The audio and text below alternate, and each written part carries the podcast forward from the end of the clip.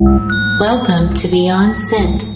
Please note, Beyond Synth is an explicit program and may contain inappropriate language. Listener discretion is strongly advised.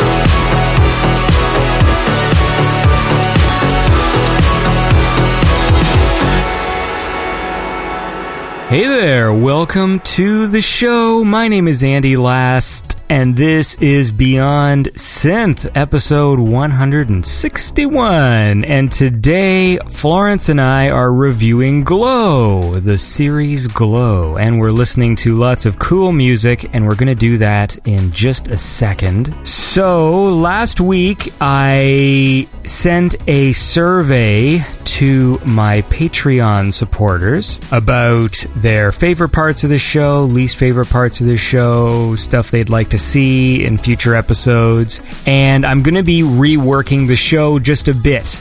I'm making a few subtle tweaks to Beyond Synth based on the responses from people, and uh, and I'm going to tell you all the wonderful things I'm going to change right after this song. That's right. So we'll listen to some music, and then we will uh, we'll talk about a few little subtle changes to Beyond Synth. So how about we listen to a track? Here is one from Hyperdriver. Uh, this is from the album Matrix Overload, and this track is called Night and Day.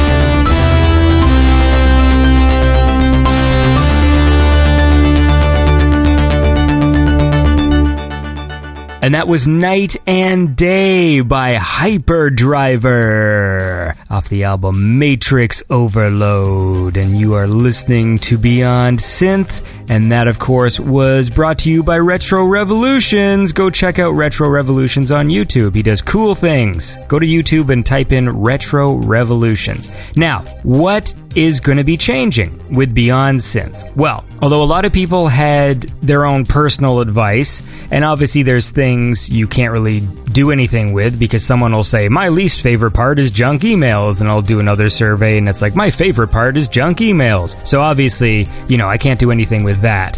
But there were a few consistent things with the responses, especially for the least favorite parts of the show, and one of them is the Patreon shoutouts. So a lot of people are saying that they just find that segment a little too long. Now, you know, last season we used to do just the Patreon segment, and there got to be a point where that segment would go on for like 10 minutes. And then I thought, well, maybe what I'll do is instead of doing the Patreon segment, I will just thank a few Patreon donors after every song.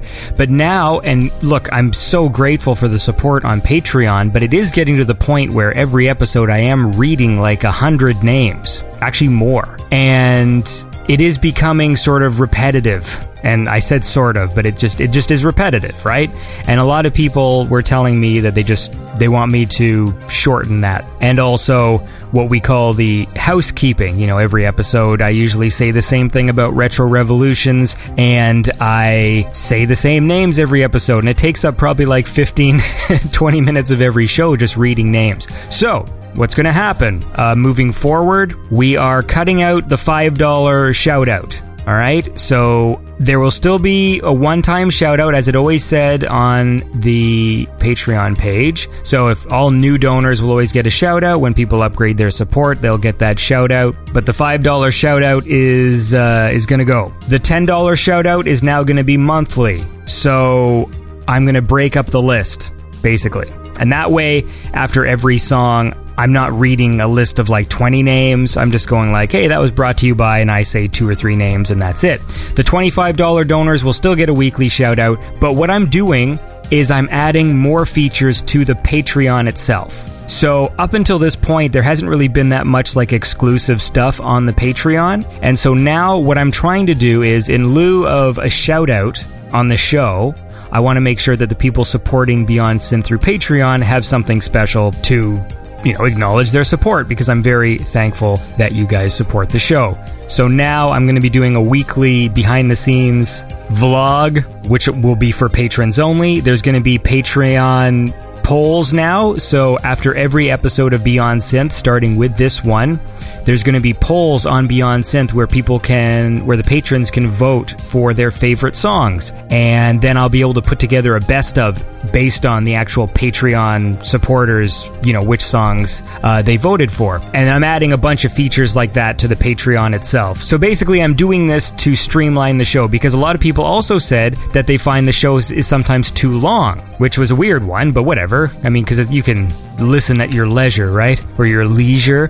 By cutting out the Patreon shoutouts and also by focusing, I'm boring myself now. Sorry. Okay, look, I want to listen to another song. Oh, my voice just cracked, and uh, and I'll keep talking about this, but I'll, I'll cut it short because now I'm boring myself. So, well, I played a clip of this last week, but I just thought, you know what? Let's just listen to the whole song because it's because uh, it's a good time. This is Mecha Mako from the album Mad but Soft, and this is the one she did with Dana Jean. This is Cold.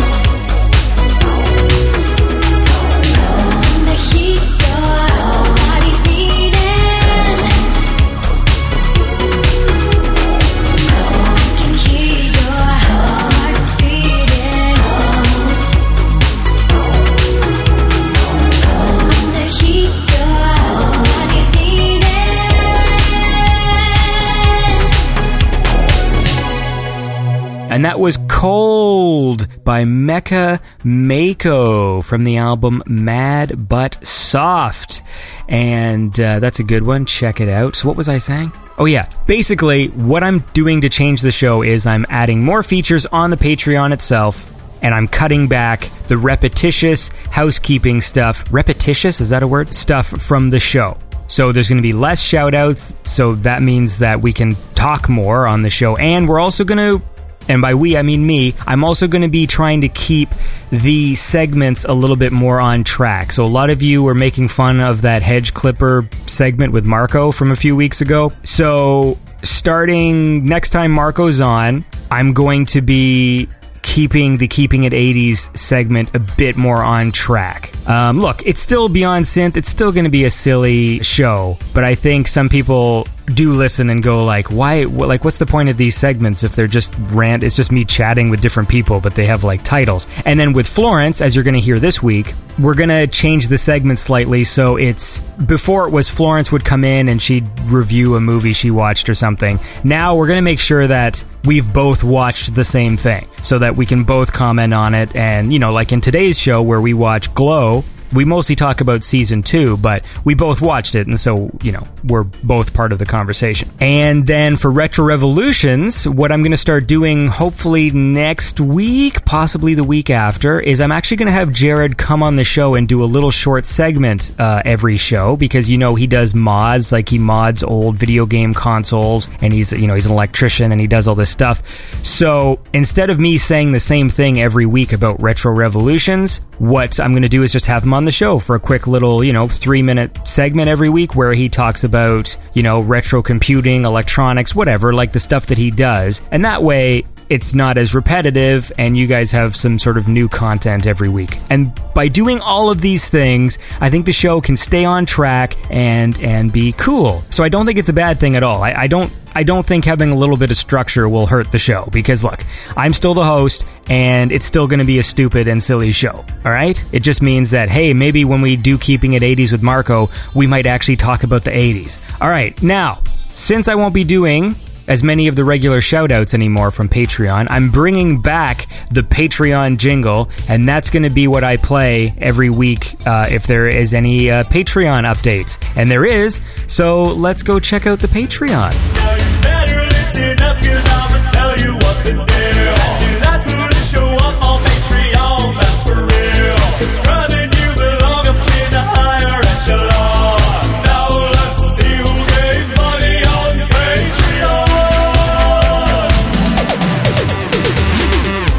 Right, guys, let's see what uh, updates are happening in Patreon land. Well, we got a new $5 donor. Watch out for snakes. And I've played Watch Out for Snakes on the show. I think he does chiptune, so maybe we'll listen to some more tracks from his when I do another chiptune special, maybe in the next few weeks.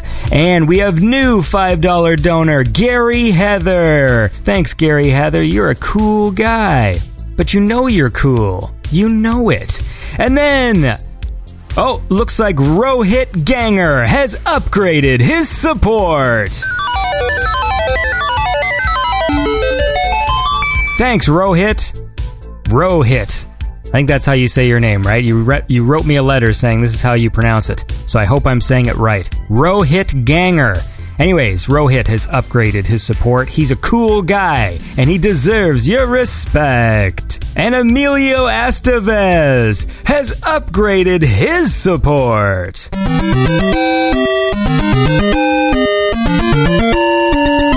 That's right, Emilio is now in the $25 club. Emilio is a cool guy, and Estevez is a funny last name. And I think that's all for Patreon updates this week, so I'm gonna close the Patreon, zip, like it's a like it's a zippered sack. And uh, why don't we listen to another song? Here's one from Absinthe. That's A B S I N T H 3. I think the 3 is meant to be an E, but I do believe it is absinthe and not absinthe 3. Absinthe 3. do you mind if I start calling you Absinthe 3? Anyway, this is from the album Retropolis, and this track is called Retropolis.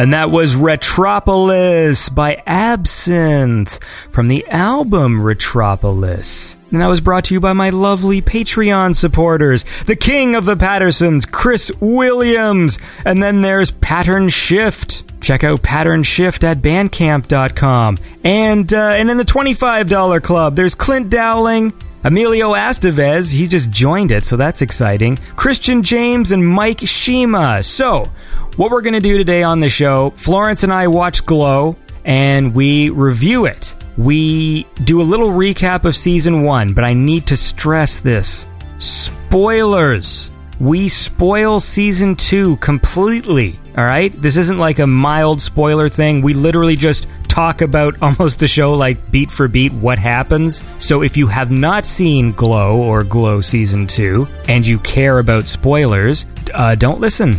Seriously though, Glow is a really easy watch. Like if you have Netflix, they're half hour shows. It's one of those shows, I think there's like 10 episode seasons. It's so easy to burn through that show. I think that's one of the reasons why I actually watched it. Because, you know, there's so many shows and movies people tell me to watch, and I just can't get to it because it always seems so overwhelming. But honestly, you can watch Glow in like an afternoon. And I suggest you do because it's a fun show. And, uh, you know, if you like your 80s retro stuff. But before we do that, uh, remember last week we were taking listener calls and a few people called in late. And uh, I still have a few of these to play. But here's one. This is the Beyond Synth answering machine. I guess we'll play the mail sack jingle. Mail sack! Let's press play here.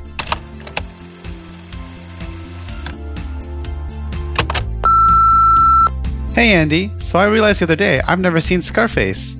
Should I watch this movie? I know you really like it. What makes it so good? All right, and that was from Binkley. You goof, go watch Scarface. The hell?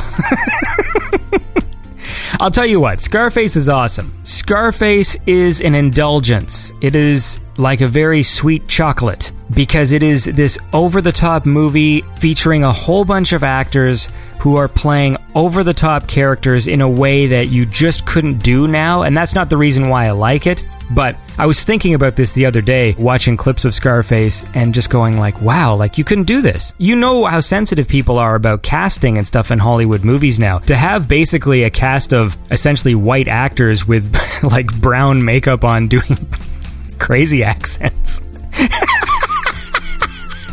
There's no way in hell you could do this movie now. But it yielded some of the most memorable performances. And so for me, a lot of the movies that I really love have these these big memorable performances. And obviously, Al Pacino as Scarface, it's just one of the most amazing performances. It's it's just gripping. It's so over the top and silly, but at the same time so menacing. It's funny because it's like my favorite movie, but if I saw this character in real life, I would probably hate this person and be terrified by this person. Do you know what I mean? Some movies you watch because you find the heroes likable and you think, oh, you know, it'd be cool hanging out with Star Lord or whatever. But Scarface is this repre- Tony Montana is a reprehensible character and the movie is about his sort of spiral because he's he just wants more and he has characters around him who are a little bit more sensitive, but you can see how that starts to take a toll on him and how he becomes paranoid. And he's really not a redeemable character.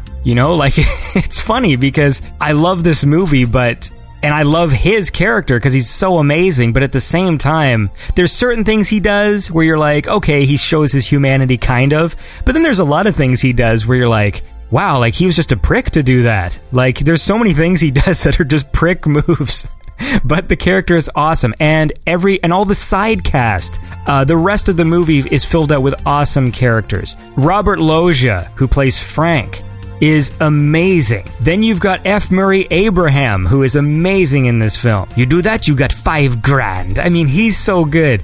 Um, the violence is super over the top. The guy who plays Sosa is awesome. Tony's best friend Manny is awesome. Everyone's awesome. I, I will also say, though, that this is a very male film, which I suppose is a nice contrast considering we're talking about Glow today, which is, you know, a female led show. Because when I was growing up, you know, I loved Scarface, but I found that girls don't really like the movie too much. It, it doesn't seem to appeal to women the same way it appeals to guys. Like, it's just a guy movie. It's very masculine, it's very aggressive, which is fine.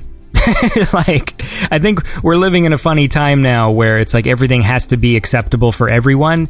And I just don't agree with that. I think it's it's fine if there is, you know, look, if there's movies that appeal to like majority female audience, that's fine. Like I don't think that as a dude I need to like shoehorn in some maleness into the movie so that I can appreciate it. It's like, hey, cool, man. Hey, look, ladies love this film. That's cool with me. And then it's cool if there's movies that are just for dudes, you know? And I think Scarface is one of them. Scarface is just a it's just a man movie, kind of like Predator, you know? And that's all I have to say about it. So it's and it's got a great fucking synth soundtrack, man. Giorgio Moroder, like it's so good. It's like this cheesy early 80s like disco-y kind of tracks. It's it's awesome. So, Binkley, fucking watch Scarface, idiot.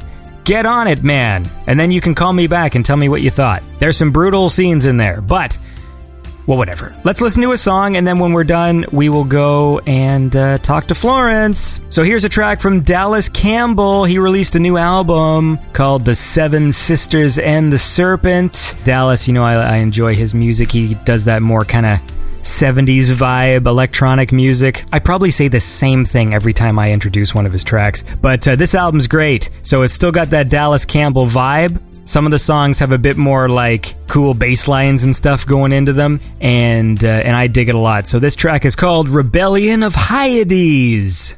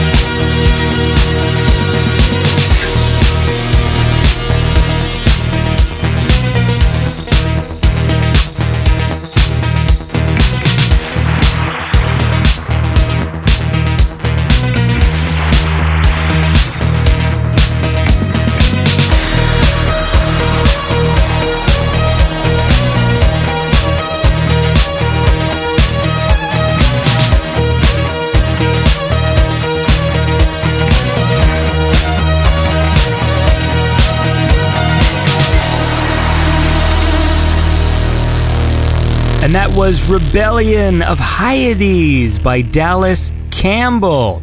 I think it's Hyades. I think it's a Greek word. H Y A D E S.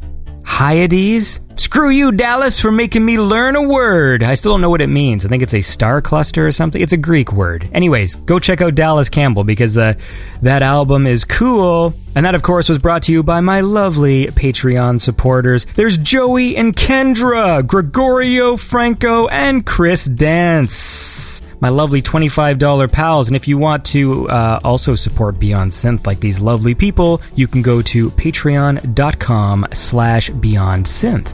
Or you can just go to beyondsynth.com and click the donate button. And now I'm going to go chat with Florence because we just watched Glow Season 2 and we want to talk about it. So, reminder spoilers! You've been warned.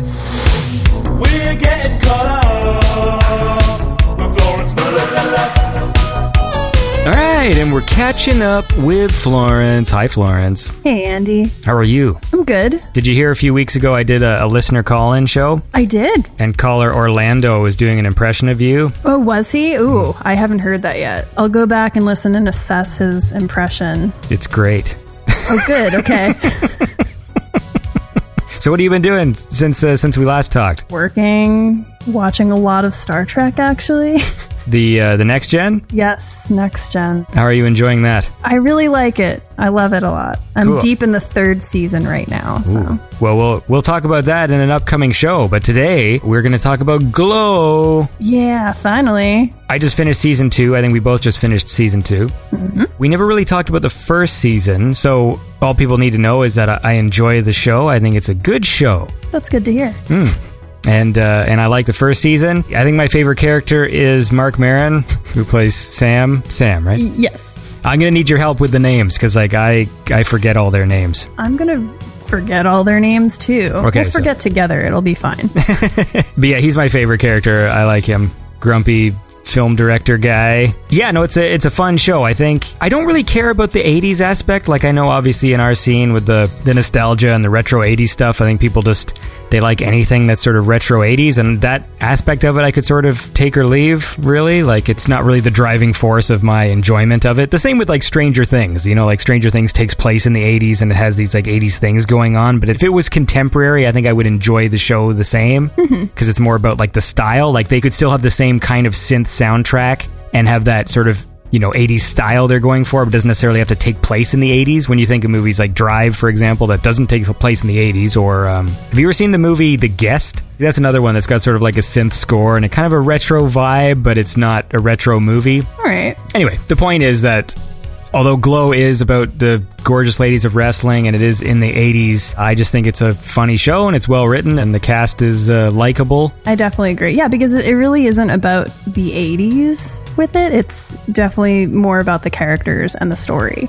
And personally, I mean, I like wrestling. So the cool thing about this show to me is that it's a pretty good portrayal of the wrestling world for newbies who don't really know about wrestling Yeah. the scenarios and the characters in Glow are ridiculous, but wrestling is just as ridiculous, real wrestling. So I think they do a really good portrayal of that world. It's kind of like a good intro to it. I don't know. Yeah, and I liked how um, the lady who plays Liberty Bell. We should probably know their fucking names. Hold on, I'm gonna go to IMDb. Their real names? well, no, just just their names. Well, it's her last name's Gilpin, isn't it? Hold on. Betty Gilpin plays Debbie. Yeah, so her character, what I liked was because she came from the world of uh, soap operas. That was a great scene. Is when she makes the connection, like when she she can't get behind this wrestling thing and she doesn't understand it, and then when she understands like the soap opera connection, that she has like this like realization moment and understands what she's doing at that point. I thought that that was a nice moment. I liked that episode a lot because she goes to a wrestling show and they filmed that particular wrestling show in Glow at this place. Um, it's an American Legion Hall in Reseda, California, where um, this uh, wrestling promotion called PWG, it stands for Pro Wrestling Guerrilla, takes place. And I've been to many shows there. Wait, what's the gorilla aspect? Gorilla? Like gorilla the animal or gorilla like gorilla filmmaker? Gorilla filmmaker, Gorilla guerrilla war. Yeah, like the the G U E R R I L. Yes, it, has a, it has a U in it. How did what did I say? Oh, I did say it. Okay, yeah, go on. Sorry, I'm wasting your time. yes. um, I loved that scene because it was really cool to see that setting that I knew very well, and also like all of those wrestlers who were in that show. They're all people who I've seen many times, so that was kind of neat. I like that a lot. Yeah, I sometimes have that experience in Toronto since like so many movies are filmed here. I mean, I think they even filmed some of like it just down the road from me. But uh, anyway, uh, let's uh, let's listen to a track. So this is a track from Anachronist from Anachronist's self-titled album, and this track is called "Don't Worry About It."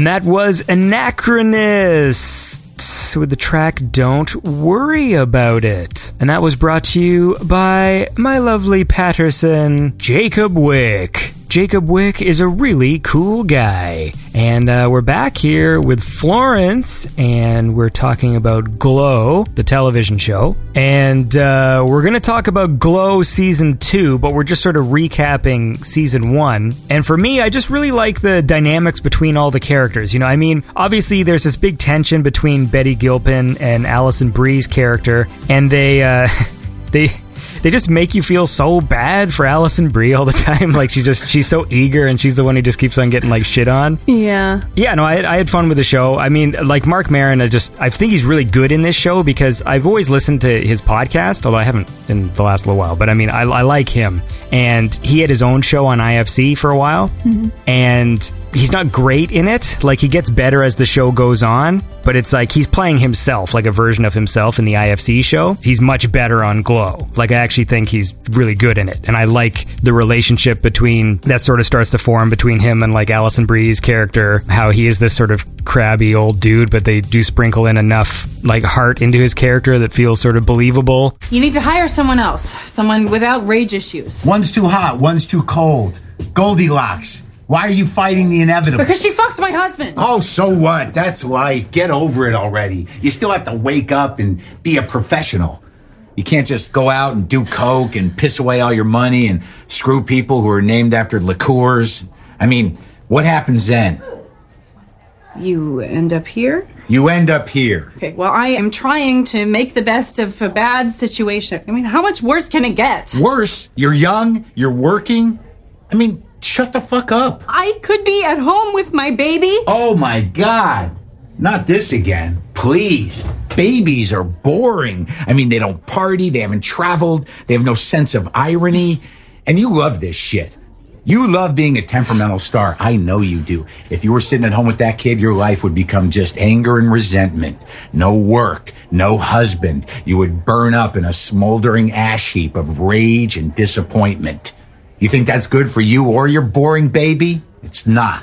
He plays a, a really great, grumpy old man, like a terrible person. Yeah, no, he's great at it. Like, and I find him really funny. Like, that's the kind of sense of humor I like. Is like just sarcastic, kind of angry dude, and it- it's a nice balance because there's really only two main male leads, anyways. Like him and um, Bash. What's that dude's real name? Chris Lowell. Okay, Bash Howard. And so those are the two leads, and obviously, like they're very different in temperament, and so it is funny, like just seeing how they they bounce off each other. Like I, I think they filled out the cast. I mean, obviously they thought about it, but but uh, yeah, I, th- I think it all works well. And I think, I mean, season two had a few scenes, but I would say overall, what I also like about it is that it kind of deals with modern social issues without being preachy. Yes, it does. Although I would say there's a few scenes in season two that went just a little, like the needle went just a little towards preachy, but it didn't go to the point where it made me cringe or whatever. Mm-hmm. You know, you can tell like how they're dealing with certain things. So there's the wolf girl, like they don't have a trans character in the show, but her character I think is sort of a metaphor for that, especially in the episode where she explains herself. Oh, that's interesting. She dresses like a wolf and she's always in costume. And then there's an episode where she gives a, a speech to Alison Brie, who's sort of asking her questions. And then she sort of says, like, I don't do this for you, I do this for me, mm-hmm. which I think is sort of their way of touching on that issue. So it's like with trans people who dress obviously like as a different gender or whatever, you know, it's not about telling society who they are. It's about allowing them to feel the way that they the way that they feel, right? So it's for them and not for other people. And so I think like that was how they were doing it. Maybe it's correct. I don't know. Maybe I'm reading too far into it, but I, I feel like that's what it is without getting too heavy handed and actually having like a trans character. It's sort of like you use that metaphor and it still works. Yeah, that's really cool. This is me. This is what happens when I actually think about stuff when I watch it. Wow, yeah. You took good notes, Andy. This uh, that's not a note, man. That was that was an observation from season one. But how about this? Look, let's listen to a song and then we'll we'll talk more. Maybe we'll just move on and start talking about season two. sure.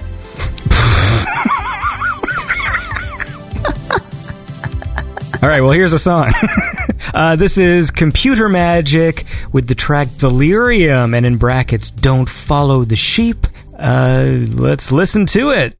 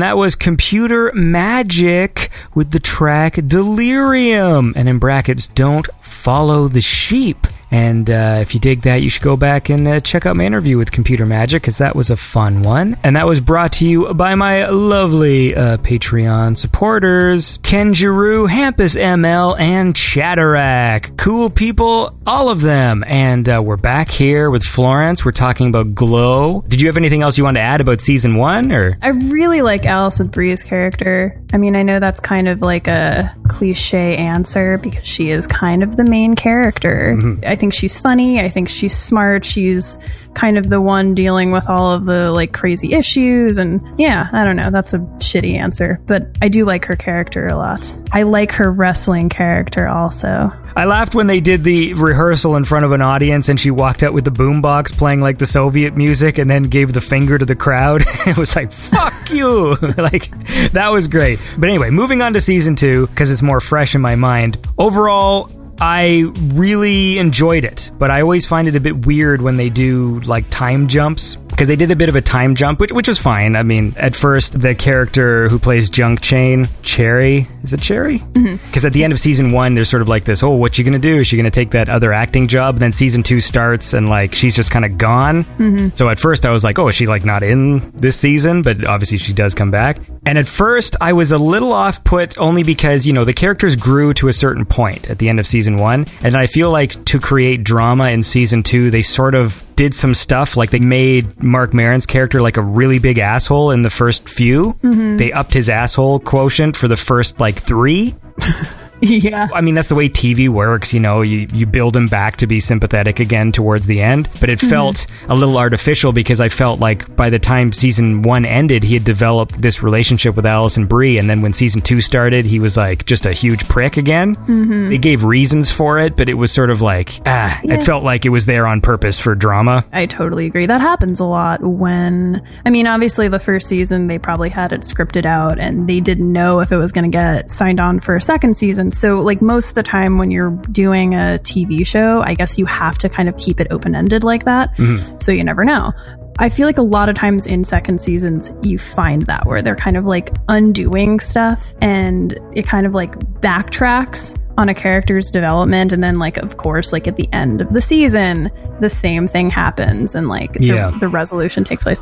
It happens a lot when there are TV shows that are based off of books. The story that they add, you can tell that it's not part of the book because it's like, it's stupid. Yes, yeah, yeah. I mean, yeah, we were kind of having that conversation. Yeah, with Lord of the Rings, Lord of the yeah, Rings, yeah. yeah. But it, it's kind of the same uh, concept, I guess. I don't know. At the same time, it was so at the start of this one, obviously they create some sort of instant tension between him and Alison Brie that they have to sort of like work through. Who here is confused about who the director is? Because I'm fucking confused. Because I didn't send anyone to shoot a fucking title sequence at a mall. So who shot this? I did. Hey, it's not him. It was me. I told him what to shoot. Interesting. Are you making a move on my job, Ruth? No, you asked for my help. Honey, I don't need your help. I need you to be a fucking actress.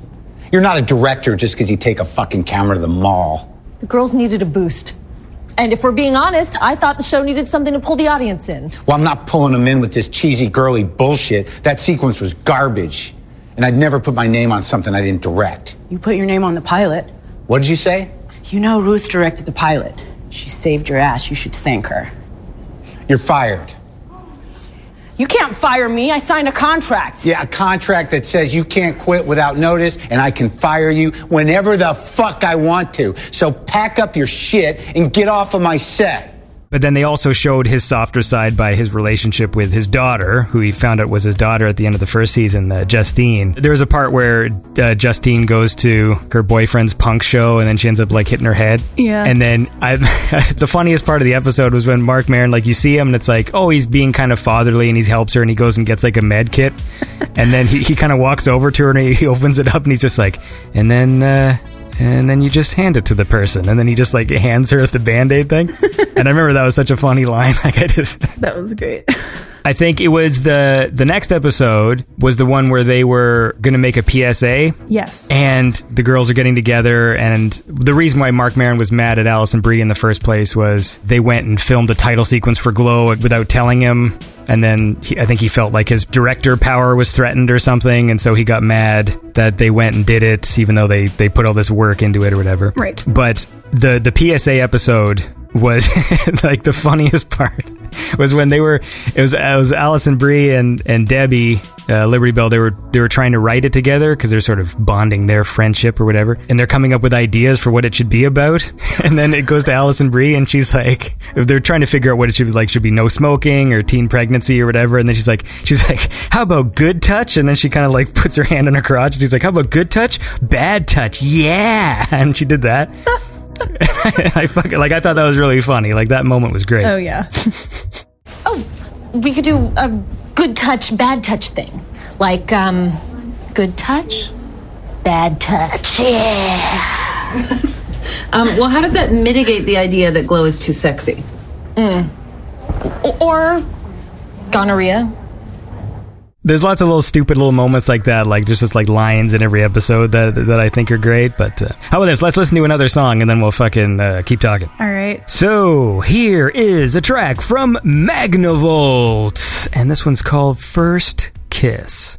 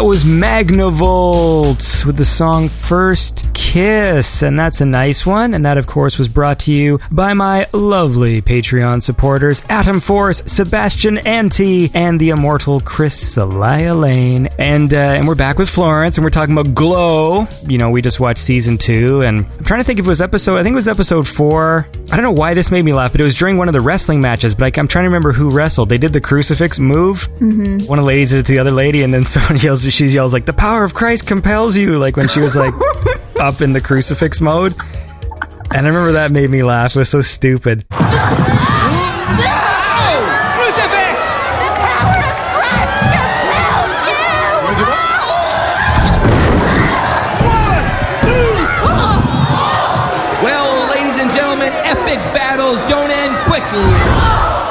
When I was talking before about how, you know, that the show kind of deals with contemporary social things without being too preachy, this was the one, it kind of went into preachy territory, not enough to bug me, and I felt the drama of it, and it was fine. This was the one where we find out that Welfare Queen has a son who's in, I think he's in university. Yes. And he's doing very well academically and, and obviously he's like a progressive guy he finds out that his mother is playing this sort of racial stereotype Mhm. and there's a scene at the end of the match where they're totally like shaming her and her son's watching and she sort of cries and runs out of the ring Oh yeah, and it's super cringy. Oh yeah. that was that was one moment where it was like like I got it and where I think the writing was good. I mean that moment took it just far enough where I was like, uh, you know, like but I liked how afterwards he knows it's offensive, but he wants to also kind of like spare his mom's feelings. Mhm. And so he doesn't give her a speech or lecture her at the end like he he sees that she's happy, but you know, he understands that she's a bit conflicted about the character or whatever, and so it, it didn't go stupid or whatever, you know? hmm Oh yeah, no, I'm I'm happy how that episode was resolved. Mm-hmm.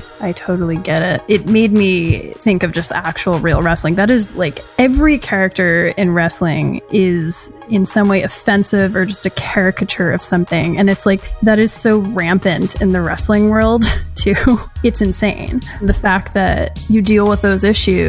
I don't know, as a wrestling fan, I'm like, yeah, that's like I bet like real wrestlers totally have to deal with that, I'm sure, because the shit that I don't know, WWE makes people do is insane. It's so stupid. Some of it is so dumb. Yeah, that's the thing. And so I think there was just there was only really one other storyline this season that had what I would consider and maybe this is the one weird thing about it taking place in the 80s is I feel like some of the characters may have had more contemporary points of view, hmm especially in what I'll call like the Me Too episode. Right. When we get to that episode, we'll talk about it. But I, I felt like it felt a little too much on the nose of like we're commenting on this practice in Hollywood, but we're doing it from now's point of view. Mhm. Well, whatever. We'll get there in a second. What was the next episode? Oh, yeah. Okay. So this is the one that made me laugh because it's a prime example of movies and TV that feel like the movie version of a decade. You know, when directors and writers have a movie take place in the 70s and every character is wearing bell bottoms and listening to disco and stuff. And in this one,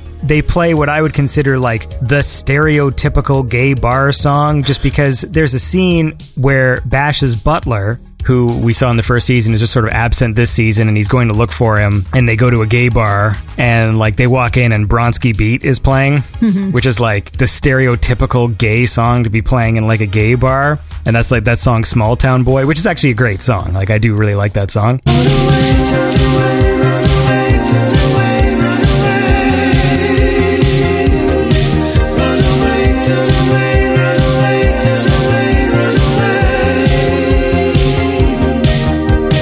it's sort of things like that where I'm always like, oh, of course they're playing Bronski Beat. Like, like the, the exact moment they step into the bar, it has to be that. Mhm. But I know also they do that because it's like a shortcut, you know. So if you hear that song playing, you just assume. So it sort of saves time on the storytelling. But uh, look, I want to listen to some more music now. That's what. Whenever I play a little clip from a song, and just like I just want to listen to a whole song. So let's listen to this one. This is Fireflies by Nikki Simmons, the Funk Fiction remix, and uh, it's cool.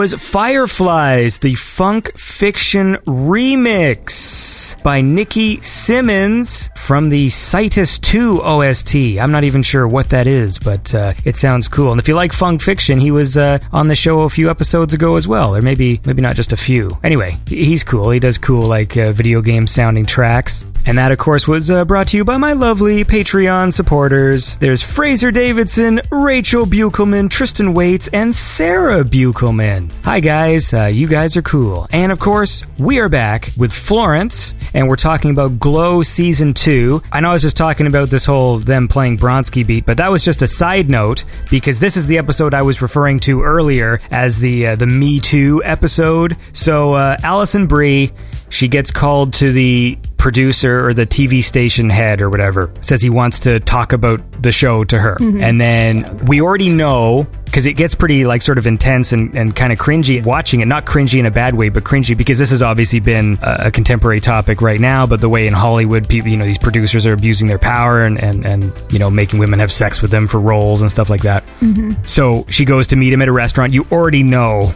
where it's going. Mhm. The second it's just like, oh, he wants to meet in a restaurant. And then she goes to the restaurant. And then the maitre d' is like, oh, he takes all his meetings in the cabin because it's like a motel kind of thing.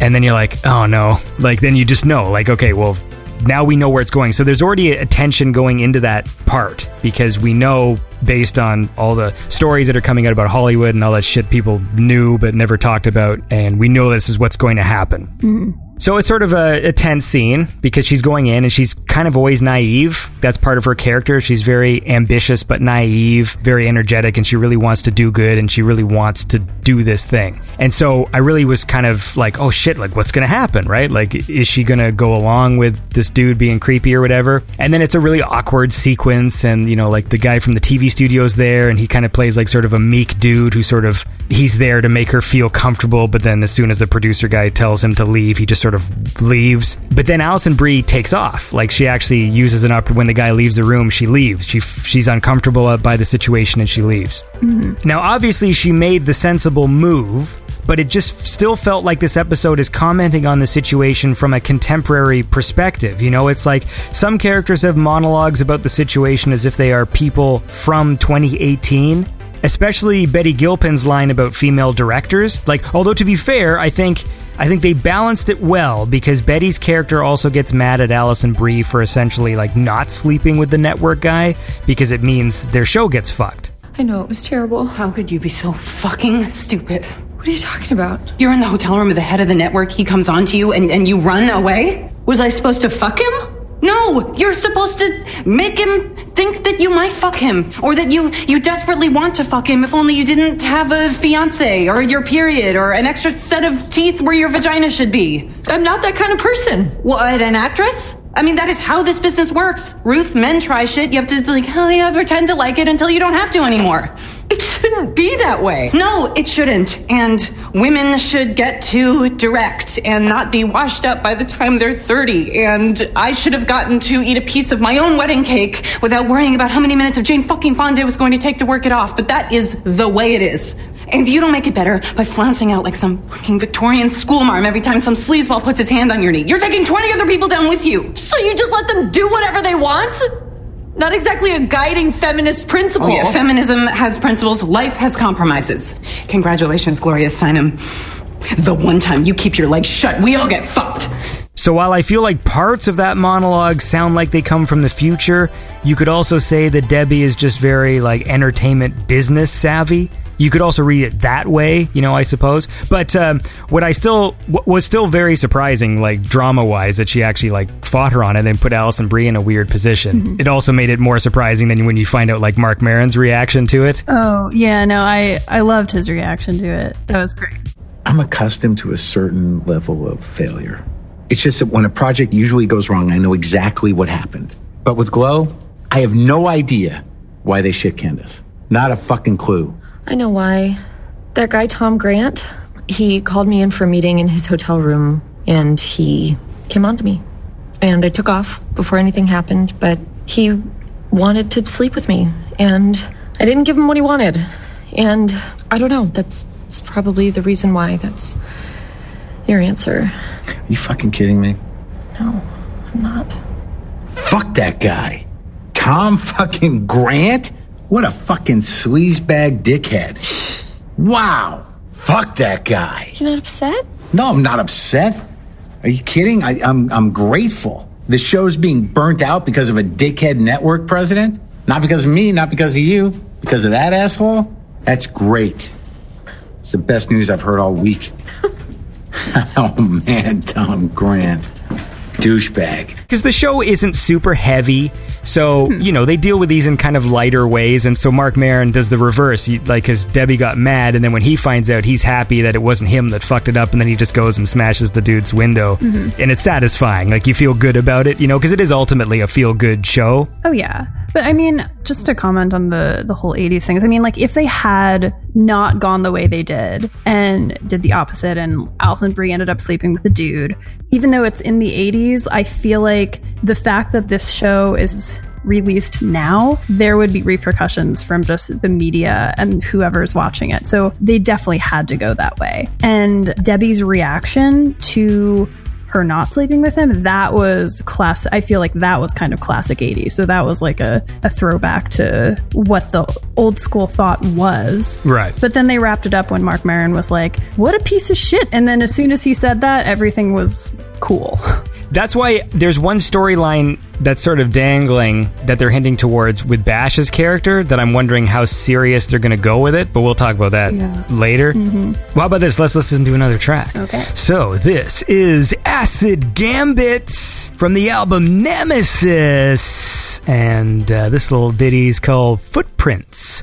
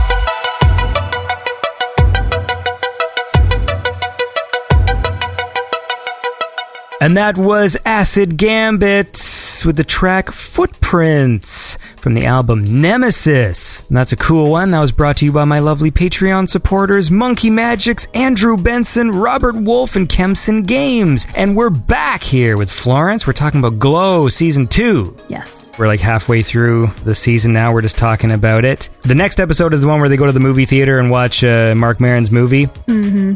This is the thing, you know, I, I get really annoyed when people use stock sound effects, but they used the stock scream sound effect. So like when you when you hear the movie on screen, because you never actually see the film, you only see the title sequence, like Gina the Machina, and it's someone like grinding meat. Mhm. But then you hear this scream sound, which is like used. There's like a CD of like five scream sounds, and that's one of them, like the man scream that's like yeah, like that, and it's like it's used all the time. It's it's used as often as the crowd going. yeah! But yeah, that one was good. The ending of this one was super intense because this was the one where Debbie she's getting her car washed and she sees her husband with the baby, her ex husband. Oh yeah. and then she yeah, she walks up really slowly, so that scene was so obvious. It's just like, when's the other lady going to walk into the frame, right? Because it had to happen because she was Mhm. walking too slowly at him. Yep. And so she finds out her husband has like a girlfriend, and then she has this freak out and sells all her furniture, and and then before the match, she does some some of Marc Maron's coke. Yep. And the ending of this one was fucking super intense because she's having a wrestling match with Alison Brie, and you can tell she's sort of hurting her, Mhm. like her leg. She's got her in this leg lock thing. Mhm. She's pushing it too far, and you know, because she's all coked up and emotional, that she's sort of getting more into the fight than she should be. Mhm. And then just when it literally, like, you hear the sound of a snap, and then it just cuts to black, like, immediately. And Uh-huh. that was a super intense fucking ending. Like, I remember just going, "Oh, it was perfect. It went to black, like, right after the snap. Mm-hmm. And uh, it was Yeah, good. Yeah. They did a good job with that. Oh, that episode was called Work the Leg. That's a good wrestling term. this episode was great because with wrestling, people get injured all the time. They kind of explain like the repercussions of when when Ruth breaks her leg, like they they had to change the storyline. Mhm. She had to deal with this broken leg and like how can they keep her in the storyline and keep her relevant? And that that happens all the time in wrestling. And like the cool thing about wrestling is the fact that it's always really dynamic because shit like that happens all the time. So like if someone breaks their leg, they had a storyline ready to go, but they have to scrap that storyline and they have to do something else. And that happens all the time. Mhm. And it was it was kind of another callback to like, oh yeah, here's this thing that happens and you have to deal with it. But it was okay because they ended up like having her be the good Russian twin, and it was this whole ridiculous story where she came to America with a goat to help Debbie find her missing child.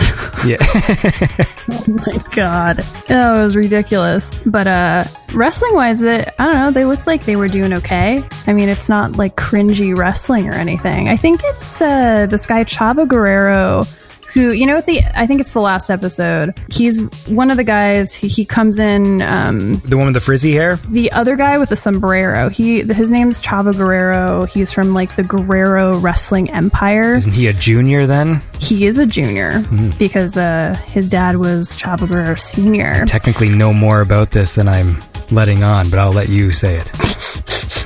Well, the Guerreros are a, they're a wrestling family from Mexico. Are those Guerreros related to Eddie? Yes. So Chavo is his nephew, I think. So yeah, and Eddie Eddie Guerrero was uh, he was on WWE. He was married to Vickie Guerrero, who's insane, and um, so I, I don't know. There it's there there are a lot of Guerreros, but I think Chavo was helping out with the wrestling in Glow with the actual actresses. Right. They obviously had to learn how to do some of those moves because they they did them correctly at least. Yeah, yeah, yeah. So Well, that's good. So, I mean, from the point of view of a fan of wrestling, then Mhm. it's not like some embarrassing thing. You know, you when you watch shows of like it's about computer programmers, and like if you know anything about computer programming, like what are they fucking doing? Oh, yeah. It's like the way that forensic scientists like watch CSI and go like, what?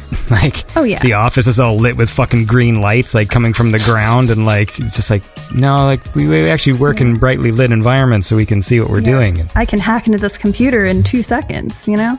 You know that feeling when you watch movies from the 90s where people uh, go into the internet. Yeah. And the internet is represented as, uh, I always just think of hackers. It's like I know. this and they just do. Yeah. Yeah. I'm in. yeah, yeah, I'm in. That's the key. No one ever uses a mouse. Uh, That's why, honestly, the British version of The Office was such a great show. Is like it's it's one of like the first shows I think I've ever seen where like you actually see people use a mouse as people actually use mice for computers. And so th- there was such a humor in just scenes where like where Ricky Gervais is just on his computer like moving the mouse around and clicking on things. It's like you never see that on TV. Everyone does everything through the keyboard. What are you doing? Like I don't even get it. Even today, when there's a movie and someone has a smartphone with them, like, first of all, the sounds coming out of the smartphone are never correct. Usually, smartphones are silent. Mhm. So I don't want to hear, like, I don't want to hear any clicks if someone hangs up. Like, that's not a thing that happens. Yeah. You know? I wonder if anyone's ever made, they must have a program where just everything you do makes a sound. you know, like every key press, every mouse click, every time the, the cursor moves. Like just like everything you do on the computer would make, that'd be awesome. Back in the day when I was running uh, OS 9 on my clamshell iBook, my Hmm. blue clamshell iBook, they had a setting where you could add sounds. So it was like every time you closed a window, it'd make like a very satisfying little click. It was mostly like if you're closing windows or if you were scrolling, it would kind of like lightly click also. Even Mhm. if this was like a YouTube video or something, or did I maybe I had a friend who did this, but somebody programmed something where like every time anybody clicked on anything on a computer, it would make a meow sound. that happened. I think that might have been one of my friends who did that. Yeah, I wish I knew how to do that because that would be great. So I would always try and switch out the default beep for something less annoying, but since it was a default beep by virtue of just being a default beep, it always ends up being annoying really fast. it's just the sound of you fucked up. And so, like, you know, there'd be like annoying ones. I'm like, oh, I'll do like a nice soft sort of beep sound for the default beep. And then, like, a day later, like, fucking sound. Because, like, you know. Let's listen to another song and then f- we'll. and then we'll uh, we'll keep talking about Glow season two. There's like three more episodes, four more episodes to talk about. Sure. So uh, yeah, here's a cool one. This is from AT Tribe, and uh, this one's called "Running in the Dark."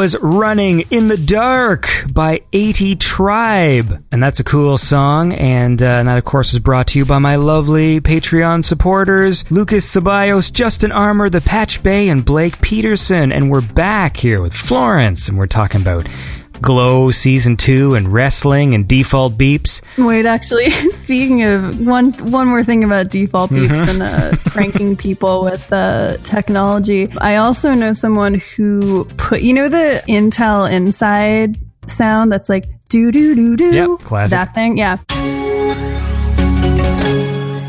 Someone had like some like little module, and he he put it on um, a cabinet or a refrigerator or something. So every time someone opened this refrigerator door or door, whatever it was, it would make that sound. That'd be cool. Yeah. I'm down with that. But I mean, also, if you didn't know where the hell it was coming from, that would also be great. I'd like it on my shoes, and so every time I step down, actually, that would be fucking funny. A thing on your shoes, so every time you step, it makes like a footstep sound, but like a sound effect footsteps down from like a movie. Yeah, instead of lights, because you know they have like light up shoes. That'd be fucking funny. Or it makes the sound of like when robots step down in movies, and it, you know it makes a very heavy sounding metallic, like thump, like RoboCop, like the way RoboCop's feet sound when he touches the ground, and like your foot. Anyway, okay, let's talk about Glow. Yeah, sure. So where are we at? So we're up to episode seven. This was the hospital one. right. Marc Maron had again my favorite line from the thing, which was when um, the girl who plays the the terrorist character. Her character's named Arthie, and uh, you know you finally get a bit of her character, and she's like, "You didn't notice that I was studying?" Like she's like, "You know, I was always bringing books to the thing," and and then he's just sort of like, "No, I I don't really pay attention to all of you," and like just it was so funny. Like, This place gives me the creeps. I failed out of med school, so this place brings out a lot of bad feelings. What? You you went to med school? Uh, yeah. When I wasn't wrestling, I was studying. You didn't notice I always had books with me? No, but I, I really don't pay attention to all of you. He's brutally honest. yeah, no, he's I- great, but the I love it. this was probably like my favorite just section of just acting was when Alison Brie and Debbie finally just have it out Mhm. when they're in like the hospital room. And I just thought it was great. That whole scene was just really good. At this point Debbie is like fucked over Alison Brie like a whole bunch of times. And even though Alison Brie slept with her husband you feel now that they're pretty much like you know at first you you understood you know that Debbie was allowed to be mad. Mhm. and then there was like sort of a breaking point where Debbie like fucked her character over to the point where now they're pretty much even keeled, and so like when they finally had their fight with each other, like this is the thing that's been building since the start of like season one was like this fight, hmm and I thought Oh, they yeah. they did a good job. Like I thought the acting was good. Ruth was the one who fucked everything over in the first season. Debbie is the one who fucked everything over in this season, more or less. So Yeah. they evened it out. Yeah, and so I thought it was good. Like I thought, uh, I thought that scene was great. Episode eight. Now this is the one I feel a little weird about. This one. So this episode eight. I mean, as a concept, I like. It was essentially an episode of Glow. Mhm. This was the one that felt a little fake to me because Wrestling isn't real. no, that's not the reason. It felt fake because it was basically full of vignettes, like storyline vignettes and like a few wrestling matches. Like we were actually watching an episode of Glow.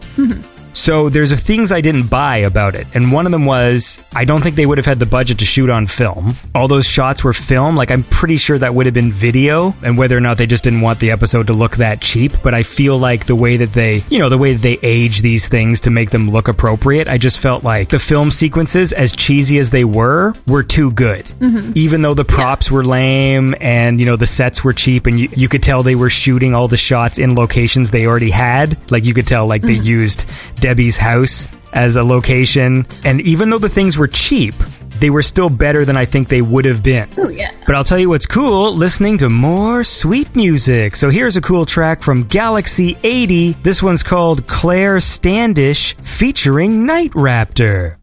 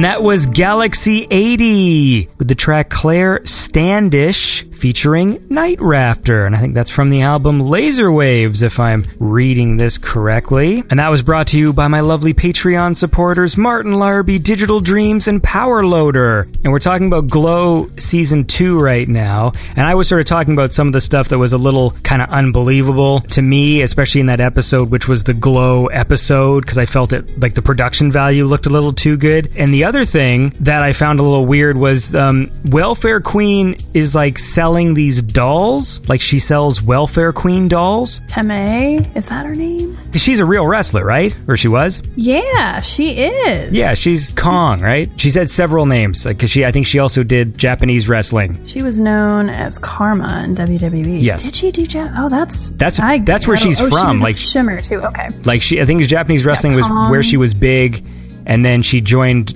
wrestling, but then had to leave really soon after. Yes. Oh wait, no. Okay, I remember this. Yeah, I mean, I listened to her interview on WTF. If anyone is wondering why I know this, but the, the point is that she's selling these dolls. Do you miss Welfare Queen beating up everyone in the ring?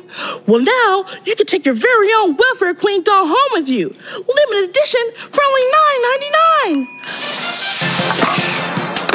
Hey there, Karen. Get out of my way. Ooh. Ooh. Mm. I pin this fool. Oh. Call now.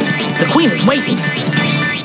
I don't believe that Welfare Queen's ad would have had stop frame animation in it. Oh no. Because later you find out that she's just selling the dolls herself. Mm-hmm. It's not associated with the station or anything. Yeah, and that would never happen. Well, unless you're an indie wrestler, but I mean, especially if you're if you have a contract, that would never happen. Yes, and considering that that contract comes into play into the storyline in the finale, so they're totally fine with her selling merchandise with characters that she doesn't own. Like, I don't buy that. Yeah. And then you find out she's literally just putting little dresses on the dolls herself. And so it's like, Mm-hmm. so who made that commercial in there? Like, did she make that commercial? Who animated it? how did she get the money to produce the dolls too? Well, I mean, you could argue that maybe she's buying pre-made.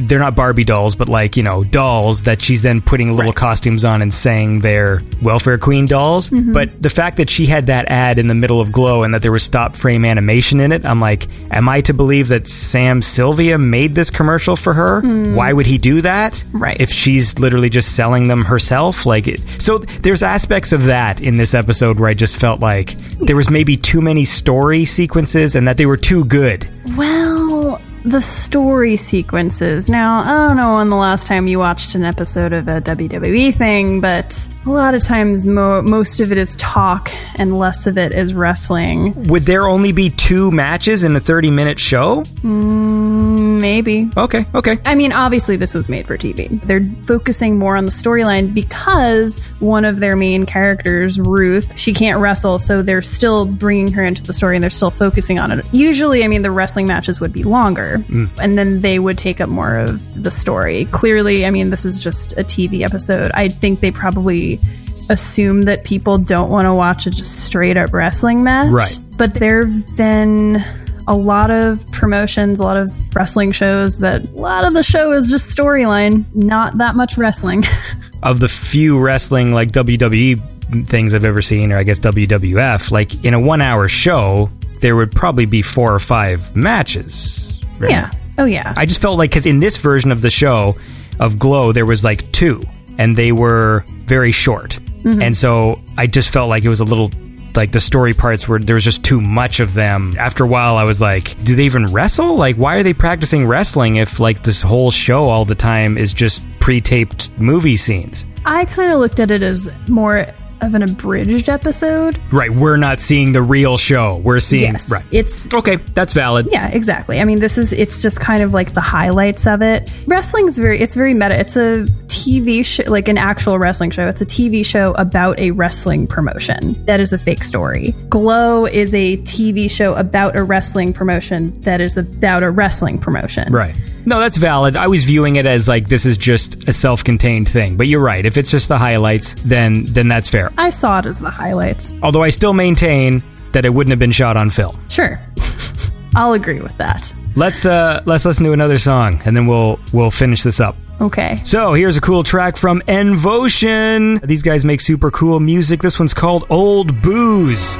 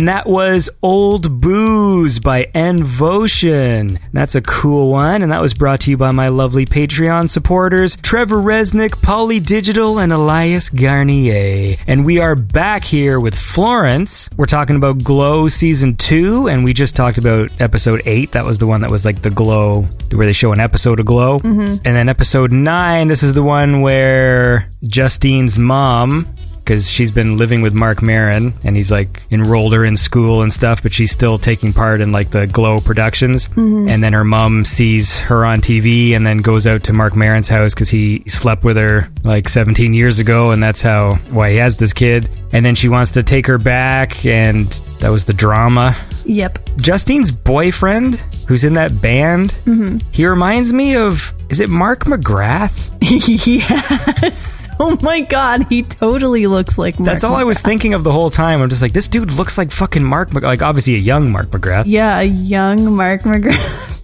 That's right. I think I subconsciously was like, he kind of Yeah, looks you knew, like someone, yes. but I didn't. Yeah. I didn't look into it, but that's exactly what he looks like. I don't even know why I know Mark McGrath's name. I don't think that dude has ever done anything that's relevant to me in my life, but I know his name. I don't want to say it's a household name. I mean, it's a name. anyway, but that's what this one was about, and there's some funny interactions there. Is this the one with the dance? Was it all self-contained, where Marc Maron almost like kisses uh, Alison Brie at the dance? Was that all this one? It must have been. Yes, it must. I think you're right. Yeah. So uh, this was good. By this point in the season, Mark's character has has softened, so he was he was getting along with uh, Alison Brie again, and everything was good there. I don't have much to say about this one really, but I want to talk about the finale because this is what I'm curious about. What they're doing with Bash because so he's got this character who's his butler, and they haven't really established I get what they're hinting at. So this character is so he goes to find him because he's not at the house. He left because Mhm. he couldn't pay him. Or that's the reason they say, anyways. And then he goes to look for him at a gay bar, and he seems kind of uncomfortable there. And then later, you find out that his friend died, Mhm. and then you hear it on the phone. They don't say specifically, but you know, it's implied that he's he was gay, obviously, because he was finding him at the gay bar, and he's dead. So he probably died of AIDS. Mhm. So there's a part where he's getting these people to come clear out his friend's room and he wants it like totally disinfected and stuff. And then he starts crying in a way that I'm like, okay, so are they insinuating that he was in a gay relationship with this guy? Like I think they are. I don't know. I mean, I don't know how what they're trying to imply by relationship, but I mean, I think they're definitely trying to imply that Bash is gay and he doesn't want to accept it.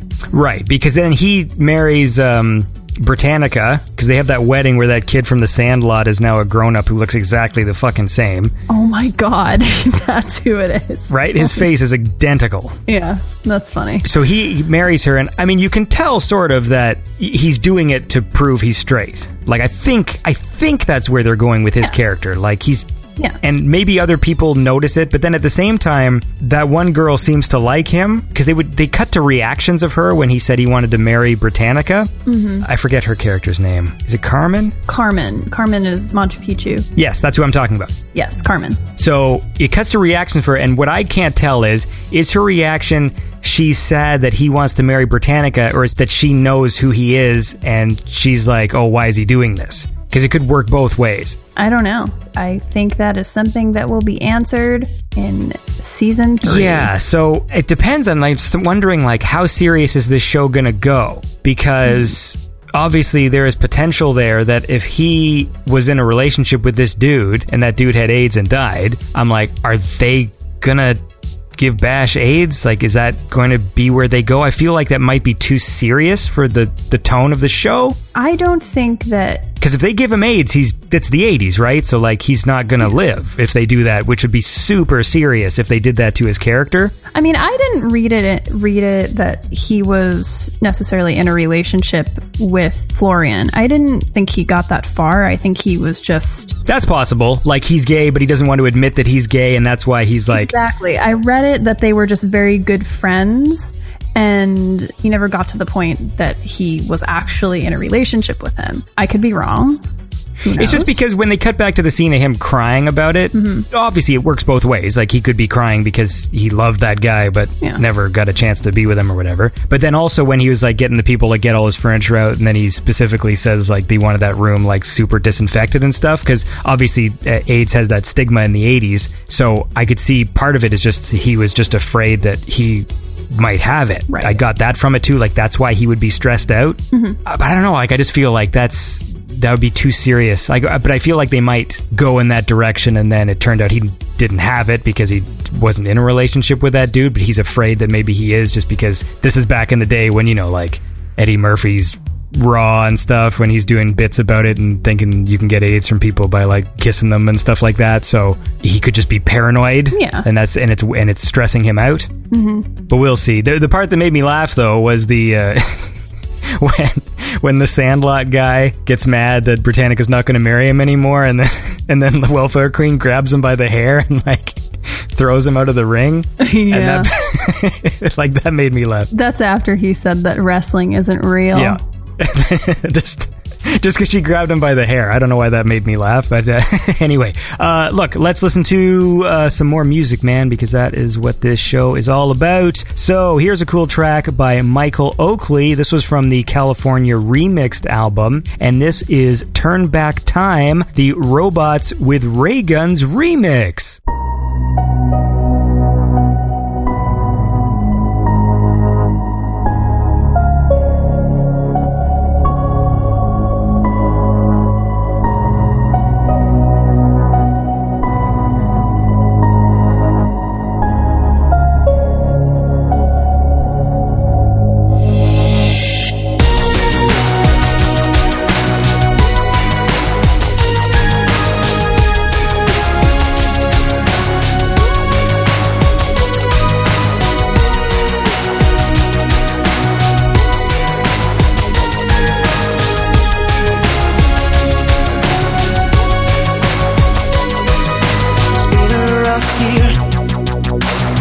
Hasn't been on my side. The sun's forgotten to shine lately in my sky. But I'm remembering who I am. A part of me once lost. I realize the things that mean to me the most. I put the radio on and I'm playing our songs. I think about you as I'm driving home. And wonder how two people so right are apart.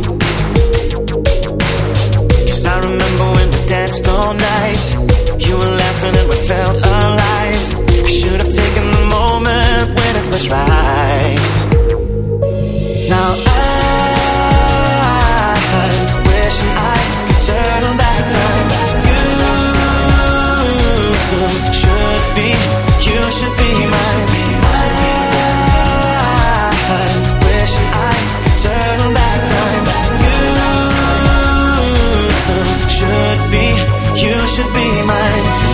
someone else, a pretender to their throne. He'll promise you the world, but make you feel alone. He doesn't know who you are. No, not the way I do. I'm the one disguised here right in front of you.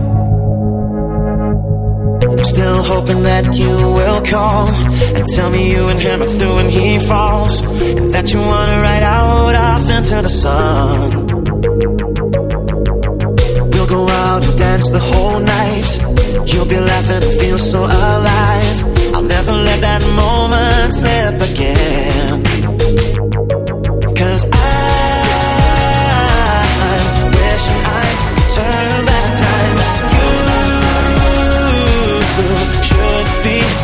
Should be mine. Wishing you were here tonight.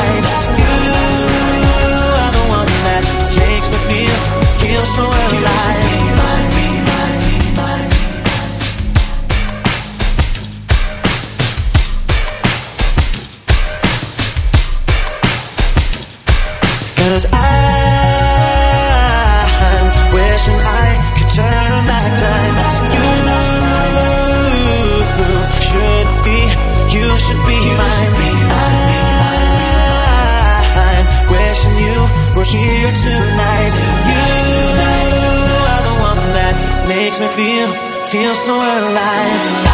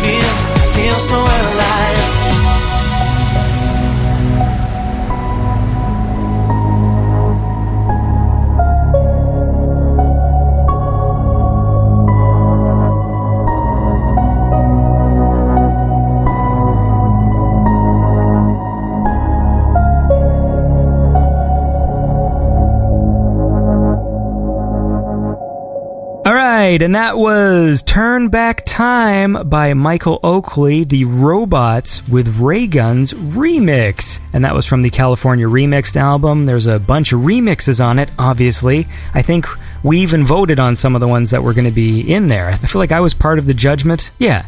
Now my memory's just going to shit. Anyways, that was brought to you by my lovely Patreon supporters. There's Murat, Playmaker Media, Ashley Keegan, and Greg Smith. So we're talking here, I'm with Florence, and we're talking about Glow Season 2. We just got done talking about the Season 2 finale. This is wait, okay. This episode was called "Every Potato Has a Receipt." Hmm. I'm assuming that has something to do with the Russian stuff, but uh, Maybe I didn't understand that episode name. well, there was that part where they went to the grocery store and bought a bunch of potatoes. right? Maybe I was watching a different show. I liked it though, and I actually, I actually thought the final match was actually like dramatic. Mhm. Like it was pretty emotional. You know, like when they. I mean, obviously this is super TV show Mhm. that they would have it already planned out that Alison Brie would win the match, but she wouldn't know, and then they'd already have like a fucking zip line to the ring ready for her to, but somehow set all this up without her knowing. Yeah. I mean, that was like a super TV show moment, but emotionally it worked. And it worked on me. Like, I was like, oh, she won. Because, you know, they think it's the, the last time they'll ever wrestle. And so Mhm. she got to win at the end. And, um, but all in all, it's a good show. I think it's, uh, it's entertaining. It's also nice to have, because obviously this is a funny time when it comes to female led things, Mhm. because there's certain franchises and other things where they're being maybe a bit too preachy about stuff. And it's just nice to see a Yeah. show that's like majority female cast, but it's not preachy. It just has characters that just Yeah. behave like people Yeah. and that are fun, that are you know have their flaws and can be raw, and uh, Mhm. they're not portraying them as like perfect. You know, like it's just it feels the dr- the drama feels uh, legitimate, Mhm. and and it's not really too preachy about it. It just is like an entertaining show that happens to have a female cast, and it's not like And it's also based off of a real thing Mhm. because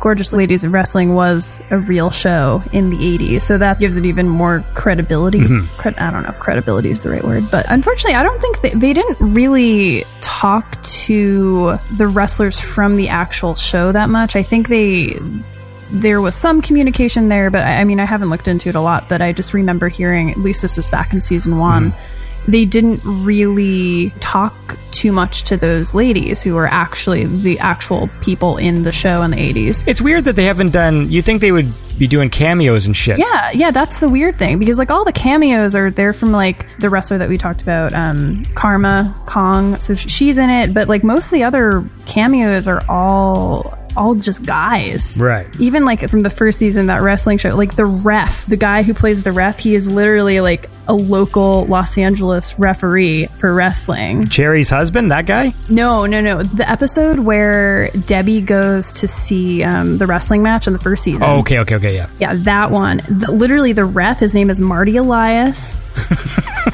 Nerd. And it's hilarious because he's usually a he's a bald dude, but he's wearing a wig Oh, awesome. In the glow. I know it's great. I was like, is that Marty?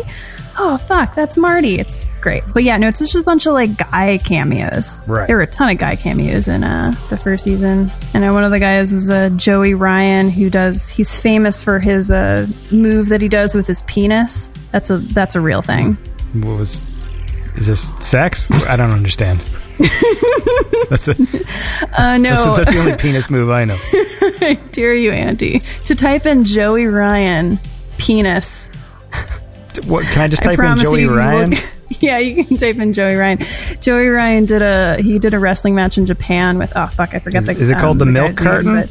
no, J- seriously, you got to type in Joey Ryan penis Japan wrestling move. Joey Ryan's pe- penis move like ser- Ah, you, if I type that into Google and they're gonna fucking know, Eh, whatever. Joey Ryan. I'll do it with you. P. Joey Joey Ryan's penis wrestling move. I bet you anything. You will get It, it's not auto filling out for me. There you go. Joey Ryan's penis has strength. That is the name of the the um the video. Okay, I'm just gonna write Joey Ryan has strength There you go. and see if it. Okay, now I'll click on YouTube. What? Did you find it? What? So he makes the other guy grab his dick, and then he just screams. I don't understand what's happening. So is his penis meant to be like grabbing the dude's hand, and then it flips the guy? Yep. Yep, Okay. that's that's what his penis does. See? All right. So I just saw a stupid thing. He is one of the guys in uh that match. Was he the one that, sleeps with Debbie? No, he is the one who is fighting the guy who sleeps with Debbie. The guy who sleeps with Debbie, his name is Alex Riley, and he was in WWE for a while. I don't think he's there. I don't know if he's doing anything lately, but I was uh, I was happy for him that he got that spot on Glow. Good for him because he was like kind of I don't know WWE wasn't really using him. Sure. So I think he uh, he left the the company. Yeah. But yeah, that's wrestling's ridiculous. All right, well, how about this? Let's listen to one more song and then we'll wrap this up for real because that's what we should have been doing a while ago. Uh, this is a cool one. This is Hyperspace. The track is called Hyperspace, but it's by Nerix, which I think that's how it's pronounced N E R E X. I think it's Nerix, like that. But you let me know because it could be Nerex, but I think it's Nerix. Anyway, uh, Nerix with the track Hyperspace.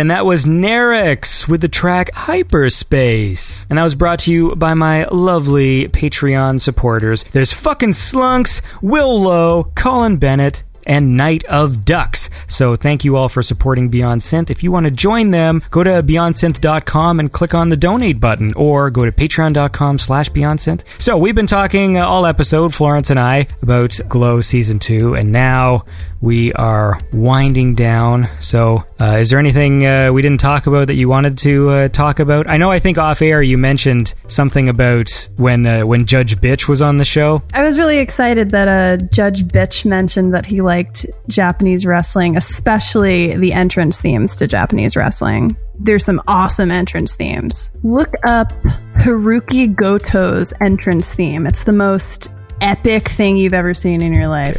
Hirooki Goko. It's like Goto, G O T O.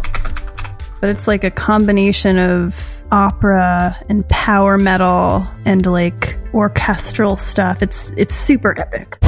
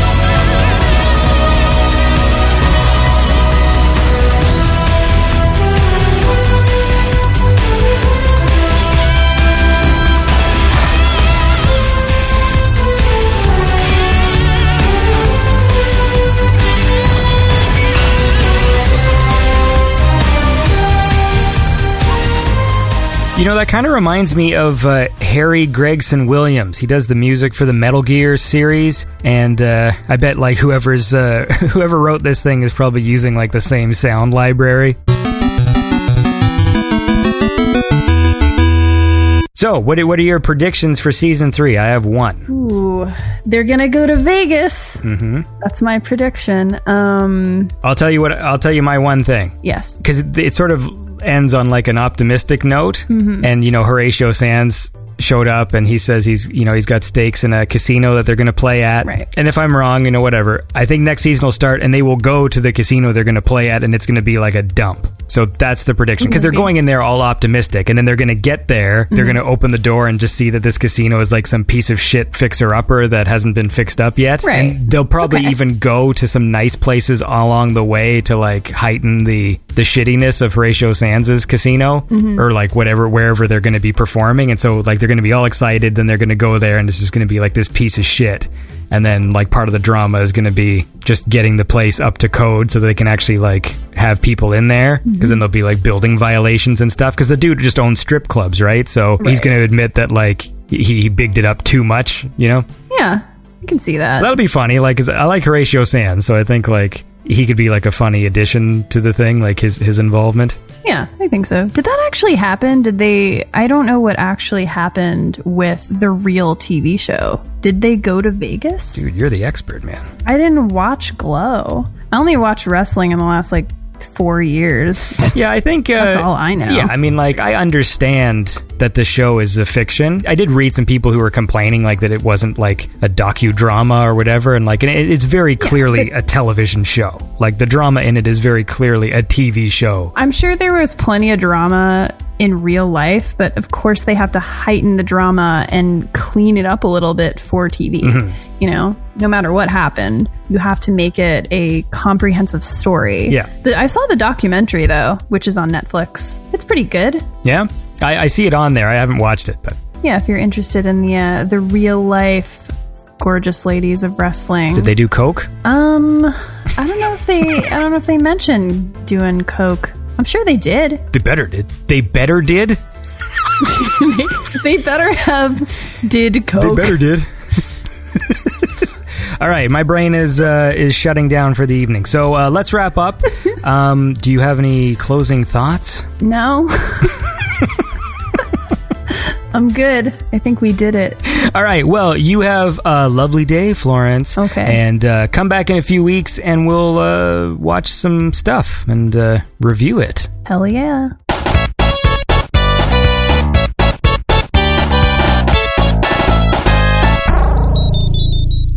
All right, and that was Florence and I talking about Glow Season 2. So that was fun. Let me know what you think. Do you want us to do more episodes like that where we like focus on a specific show and review it? Maybe you guys would be like, why the hell did you do that? That was stupid. So I don't know. Let me know, man. I'm all about the feedback these days. All right, there's a new Andy Last in town, and he cares about what people think. I'm just kidding. But, uh,.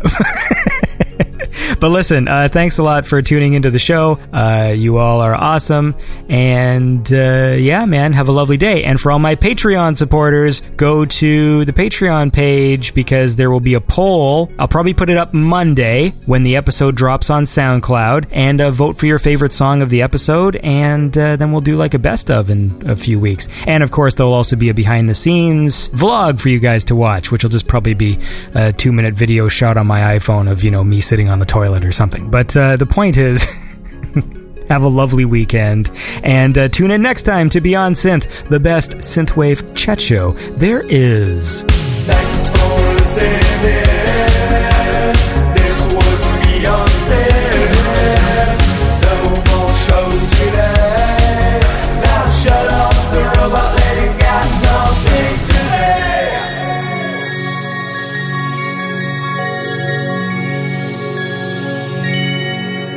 Thanks for listening to Beyond Synth. If you would like to support Beyond Synth, please visit patreon.com forward slash Beyond Synth. And don't forget to check out Beyond Synth on Facebook, Twitter, SoundCloud, YouTube, and Instagram. If you want to submit your music for the show, please email it to beyondsynth at gmail.com. Have a lovely day.